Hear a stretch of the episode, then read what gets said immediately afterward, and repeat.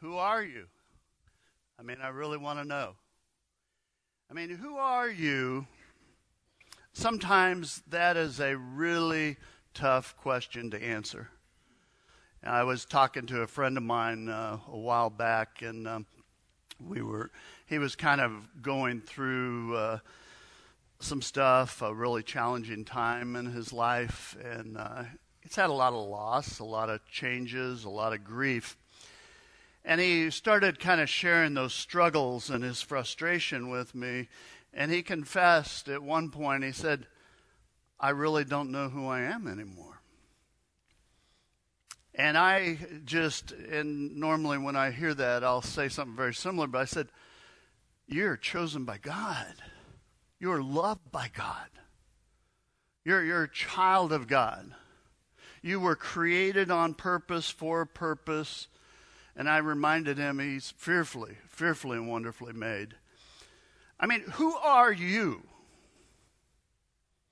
And the fact is, I know some of you are wondering that. You're, you're trying to figure that out these days. I mean, who are you? And I remember as a kid, and I think I've shared this before, but I was um, one of those that as a kid in school, I would nickname people sometimes. And I'll be honest now, I look back, sometimes it was flattering, and sometimes, well, it wasn't so kind, you know. I had a lot of nicknames through the years, and uh, when I was in grade school, I lived in the Florida Keys, and uh, they called me Shark because I could swim so fast. And then we moved up north, and they called me Buzz.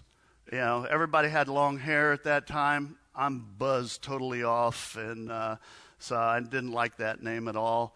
Uh, junior high, I was called Elvis because I was a big Elvis fan. I did impersonations, and uh, when on the basketball court, I got the nickname Dynamite because uh, I'd kind of go on these streaks and just explode, you know. And uh, high school, college, they'd call me Diamond, and I think it was because of my flair and style, which is to be second guessed maybe, but. Uh, you know, I worked at the post office for a short amount of time, and there were some guys, and they were really taking a dig at me, and they would call me Preacher Boy. I did not like that at all. Now, thankfully, none of those names stuck, and none of them were really all that bad. Now, I'm, I'm going to be honest with you. I have been called some things we can't even repeat in the, in, here today, but I've been called things, but I never took those things to heart in, in, in my life. You know, the, the fact is, sometimes nicknames stick, don't they? Sometimes you hang on to them, and sometimes they mess with your mind, and they just stick to you. And what I want to say very loud and clear today is you are not defined by what you used to be called. You are not defined by what someone yelled at recess. You're not defined by some nickname that somebody's tried to put on you. You're not defined by something negative that your parents said or an ex said about you. You're not defined by that person that hurt you. Who are you? You know, for some of you, it's not so much what happened, it's not so much what someone said about you, but it's about what you've done in your life. You know, maybe it was a DUI, or maybe it was an affair you had, or a failed marriage. Maybe, maybe it was uh, you just failed financially in life, or you cheated and got caught, or flunked out of school, or got fired from a job. You know, maybe it's about some sexual experience that, you know, maybe you're the one that was abused and then became an abuser. Maybe your identity for a time was inmate 41625. I mean, maybe you introduce yourself regularly and say, Hi, my name's so and so, and I'm, I'm an alcoholic. You know, maybe the issues drugs or gambling or pornography or sex. The point is, the issues vary for all of us. But I want to ask you again, because I really want to know who are you? Does what happened, what was said, what you did back where, whenever, does it still define you today? I mean, who are you? The, the question is so important that we're going to focus on it over the next few weeks. And we're just going to keep saying, Who are you? Who are you? Because you need to define that. I, I realize that our past can kind of distort, distort how, how you see and answer that question, how you see yourself. It, it can even determine who you become. And see, I believe that the evil one wants to steal, kill, and destroy. That he will do everything that he can to steal your identity from you. He'll use guilt to rob you of a great future that God has planned for you. And guilt, eh, it's a strange emotion. Don't you agree? I mean, it's just strange. Guilt has power, and guilt, when it's misused, will kill and destroy things. I mean, guilt's that thing that it kind of kicks in, and in your mind, you go, I think I crossed the line here. That wasn't right, was it? And I want you to understand that guilt, when you step across that, when you feel that, it's, it is a good thing. I don't care what culture says. It is a good thing. Because you, if you get to a point in your life where you do not feel guilt, I will tell you, watch out. You, your, your heart will get so cold and callous to it that it is a very, very dangerous place to live without guilt. I, I see, I believe guilt leads us to be honest. I, I believe it will lead us to confession. It'll lead us to forgiveness. It'll lead us to make better decisions in our life. And ultimately, it'll lead you to a better life. But unresolved guilt, well, that's a, that's a whole other thing. You know, that, that guilt that you suppress, you know, that you stuff down, that you try and hide. Well, friends, that's destructive. I don't know if you remember uh, Edgar Allan Poe, uh, his uh, story, The Telltale Heart. And if you remember, the main character in that commits murder. And he's kind of unable to uh, escape the haunting guilt that he has in his life. And so he begins hearing a heartbeat. And he believes it's the person that's buried in the basement. And so he starts hearing that heart all the time bum, bum, bum, bum, bum, bum, bum, bum. And it gets louder and louder and louder. And he just can't shake it, can't get away from it.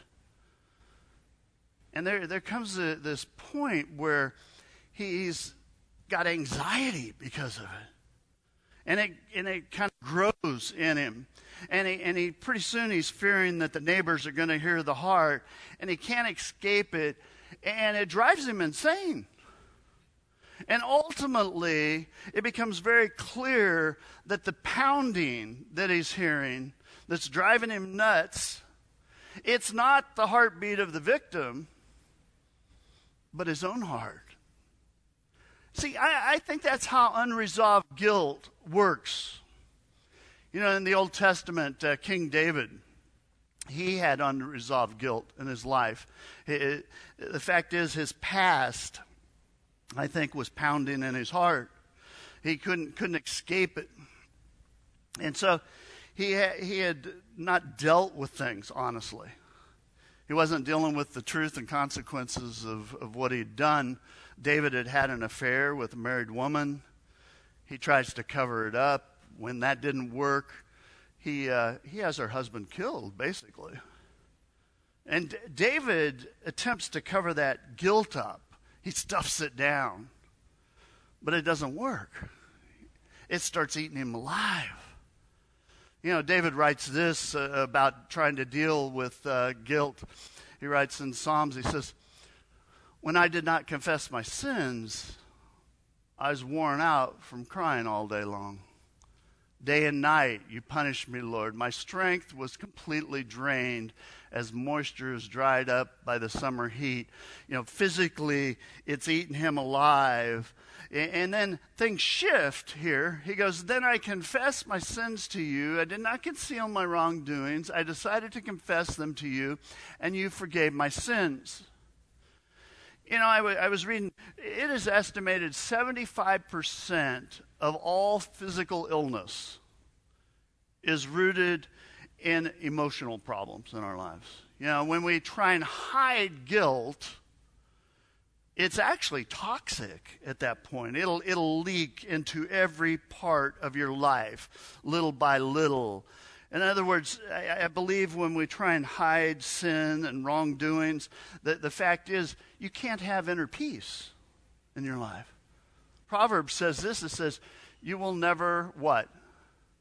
Succeed. Succeed in life. You'll never succeed in life if you try and hide your sins. Confess them and give them up, then God will show you mercy.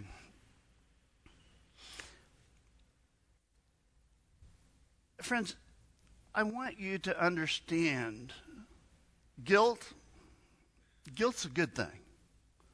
Guilt by design, it's a warning light that says, you know, things aren't right. Things need to be dealt with, need to be addressed.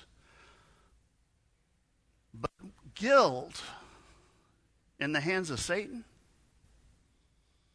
well, it's a weapon. It is flat out a weapon. He will use it to destroy you, to destroy your life, destroy your future, and he will kill you slowly over time. You know, when, when guilt is, is left unconfessed, unforgiven, it, it'll morph into something very sinister, and it morphs into a thing called shame. And shame takes things to an entirely different level in life. You know, guilt and shame are, are you know, they're, they're connected, but they are two totally different things. You know, we, we feel guilt for, for something that we've done, all right? Shame's different. You feel shame because of something you've done you feel shame because of something someone has said or did. And the shift between guilt and shame is when guilt becomes shame, it will change how you see yourself. It will change your identity at some point. Who are you? You know, the evil one will capitalize on this thing. He, he lies. Scripture says he's the father of lies. He doesn't deal in truth. In fact, Scripture calls him a liar, a deceiver, a destroyer. And in fact, in Revelation, it tells us this about, about him. It says, for the one who stood before our God and accused believers. You know, Satan standing before God, he's accusing them day and night. Here's the good news he's been thrown out of heaven. You know, when, when he whispers in your ears, and he will, he'll say, You're a loser. You know, you're, you're a, a pervert. You're, you're a drunk. You're, you're stupid. You're a tramp. You know, you're, you're a junkie in your life. You know, you are worthless. You're unloved. You are alone in this. Nobody wants to be around you. You always have been and you always will be. Just face the fact it's who you are. And friends, shame has the power to destroy, and He knows it. God's grace, it is greater it is greater. You know, shame says, I'm defective. God says, you are valuable. You know, shame says, I'm flawed, I'm a mess. But God says, you are priceless in your life. You know, shame believes that the opinions of everybody else is what matters most. Well, friends, I'll tell you, living in God's grace means that only God's opinion's what matters. You know, shame says, I, I must be perfect to be accepted and loved. Well, God would say, You're not perfect, but you are loved and you are accepted. Shame makes you want to hide. God's grace will set you free. I mean, so you take your, your sin, you take your guilt, you take your past, just like David did, like I've done in my life, like I've known many people that have done it, you know, countless times through the years. And you just get honest with God and get real. I mean, no matter how far you've strayed, no matter how awful it may have been, you let grace, the grace of God, restore you and take away that shame. Friends, you are loved by God. You are a child of God. You know, John writes, he says, if we confess our sins, he who is faithful and just will forgive our sins and cleanse us from all unrighteousness. I love that verse because it reminds me who I am in Jesus Christ. Newsflash I'm not perfect. Nothing? I'm not. I make mistakes. I sin. And I need to confess those things.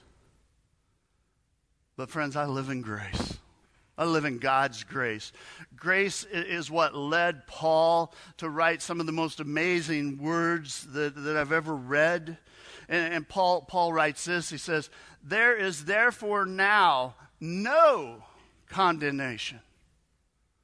In other words, eh, I live in a constant state of forgiveness. I, have forgiven over and over and over, and I just live in that state. He says, For those who are in Christ Jesus. I mean, who are you? You are loved by God. You are a child of God. You are forgiven. You know, look what God says about our, our past. he says this in uh, Hebrews 10 17. He says, I'll forever wipe the slate clean of their sins. Friends, when, when you start getting honest with God, not only will you begin to understand who you are, I believe you begin to understand who God is. You begin to understand the, the true identity of Jesus Christ. You know, when my uh, grandkids were younger, uh, we uh, had a, had a few toys around the house, and so we started kind of adding adding to that. And I bought a few classics for the kids, like uh, Lite-Brite and Rock'em Sock'em Robots, and they were a big hit with my grandkids. Well, then I thought, well, that one, well. I'll get something else, and so I introduced them to Etch a Sketch. All right, how many of you remember Etch a Sketch? Yeah, it was the computer of my day. and uh, anyway, I was showing Dason the etch a sketch, and I was telling him how I had one when I was about his age. And he immediately gets hold of it and he goes, Grandpa, where do you turn it on? And I go, I go, Well, you, you don't. And then he goes, Grandpa, I think the batteries are dead. And I go, There's no batteries in it. And so I told him, I said, you know, just turn the knobs. And so he started. He goes, I think it's broke, Grandpa. He goes, it's just black lines. He goes, where's the color at? And I, and I go, there's no color. and I'll never forget. He looks he looks up at me and he goes, "You thought this was fun when you were a kid?"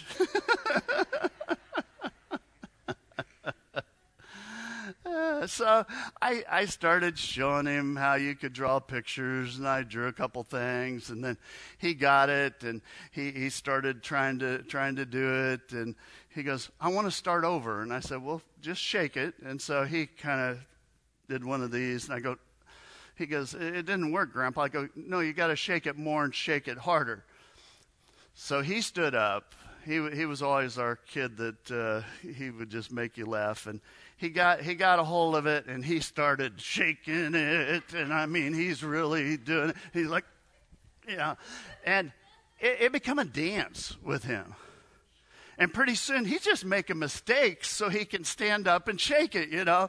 And he, he just just loving it. And uh, he'd uh, do it and make a mistake. I got to dance again, Grandpa, and he'd start doing it. And he'd, over and over and over. Well, about that time, Ethan comes in the room, and uh, Ethan goes, Well, I, I want to do it. I want to do it. And Jason hands it to him, and he goes, Have fun. It's a dud. and he goes, The only thing fun about it, and th- this is what, what I thought, thought was funny. He goes, The only thing fun about it is if you make a mistake, you can shake it and start all over again. Friends, when you come to God, and you admit your mistakes, confess your sins, you shake it. You know, it's a new day, new mercies, new creation. God changes all that. The creator of the universe who created you fearfully and wonderfully, who, doesn't want you to be defined by what you did, what you've done, what you're doing. You know, He doesn't want you to be defined by what someone said about you or what happened to you. You know, the God that, that loves us wants you to have a fresh start. And friends, you got to shake it sometimes. You know, through the years, I have known people that have checkered pasts. I've known people that have immersed themselves in sin Eh, you know, that have hurt themselves, hurt other people, hurt people they love. I mean, who am I kidding? I, I am that guy. You know, so, some of the things I've done in my life, I'll always remember it, all right? I'll never shake it, really. But those things are not who I am. Those things have grown me. Those things allow me to be a better minister to people. Those things changed me, but they're not who I am. You know, Paul writes, he says, Therefore, if anyone's in Christ, the new creation has come, the old has gone, the new is here. And many, many of you know, I, am a Pittsburgh Steeler fan, right? You know that. It's going to be a weird year for us. I mean, number seven's not under center anymore. And all the talk's been about all the quarterbacks and who's going to take over. And I, I thought it was interesting because uh, Mitch Trubisky, uh, he, uh, we acquired him from the Bears. I wasn't thrilled initially. He looked okay last night. But in an interview, they were talking to him. They go, What's the biggest challenge that you face right now? And he said, Learning to do things the Steeler way, which I'm doing a little read between the lines here, but I think it implies he's trying to figure things out. You know, that day that he signed with Pittsburgh, the transition took place. He became a Steeler. New day, new identity, new way. And now he's kind of in that process. He's learning new signals from a new playbook that he's got. He's learning to relate to new coaches and new teammates. He's in the process of what I would call changing his mind, his mindset, to match the reality of who he is now a Pittsburgh Steeler. And the fact is, it is a process that we go through. Christ followers, you've been traded. You're a new creation in Christ. You have been given a new identity. You are new. New person.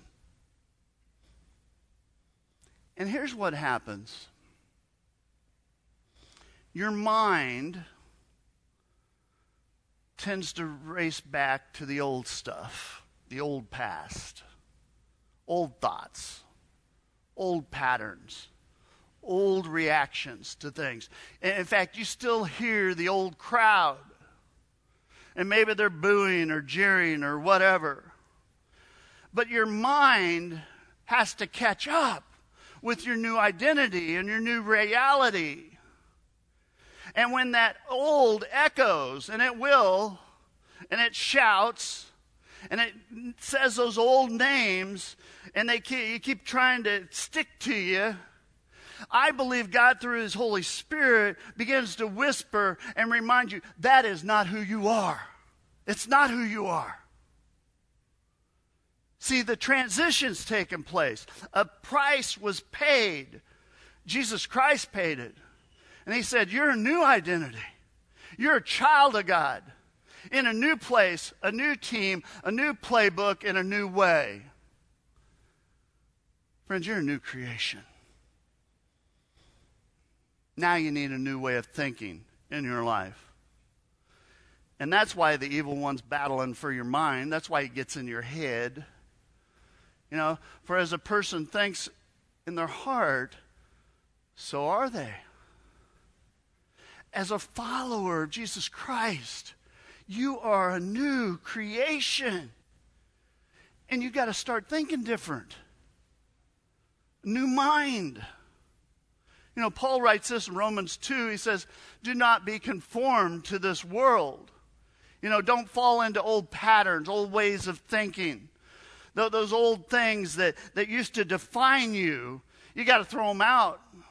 It's a new day. It's a new identity. He says, Do not be conformed to this world, but transformed by the renewing of your mind, so you may discern what is the will of God, what's good and acceptable and perfect. Friends, when you start renewing your mind, you do it with God's truth. When you, when you start spending time with God, spending time in, in God's Word, Friends, it will change everything in your life. You know, Paul, Paul, he writes this. He says, Let the word of Christ dwell in you richly. Teach and admonish one another in all wisdom, and with gratitude in your hearts, sing psalms, hymns, and spiritual songs to God. Whatever you do in word or deed, do everything in the name of the Lord Jesus, giving thanks to God the Father through him. There are things you can do to renew your mind. You know, spending time in God's Word every day, learning. And one of the prime things that you find out as you're studying, you'll learn what God says about you, who you are. You know, doing things like that will start changing your, your heart and mind. You know, what we're doing this morning, this kind of thing changes hearts and minds you know, encouraging one another. You know, thanking God and worshiping, allowing uh, songs and scripture to kind of infiltrate your heart and mind. All that stuff renews your mind. It reminds you who you are. It reminds you who God is. You are a new creation. Friends, God declared it. And what God declares, it's so. But here's the deal you have to accept it, you have to believe it, and you have to start living in it and practicing it in your life. Who are you? That's what we're going to talk about. I, would encourage you, don't miss this series. If you know someone that's struggling that way, you know, invite them. I think it's the most important question you can answer. You know, outside of accepting Christ as your Savior, the next step is who, who am I? Who am I? Who am I? We're going to talk about who we are in Christ because it changes everything. Let's bow in a word of prayer together. Our holy God, God, we praise you.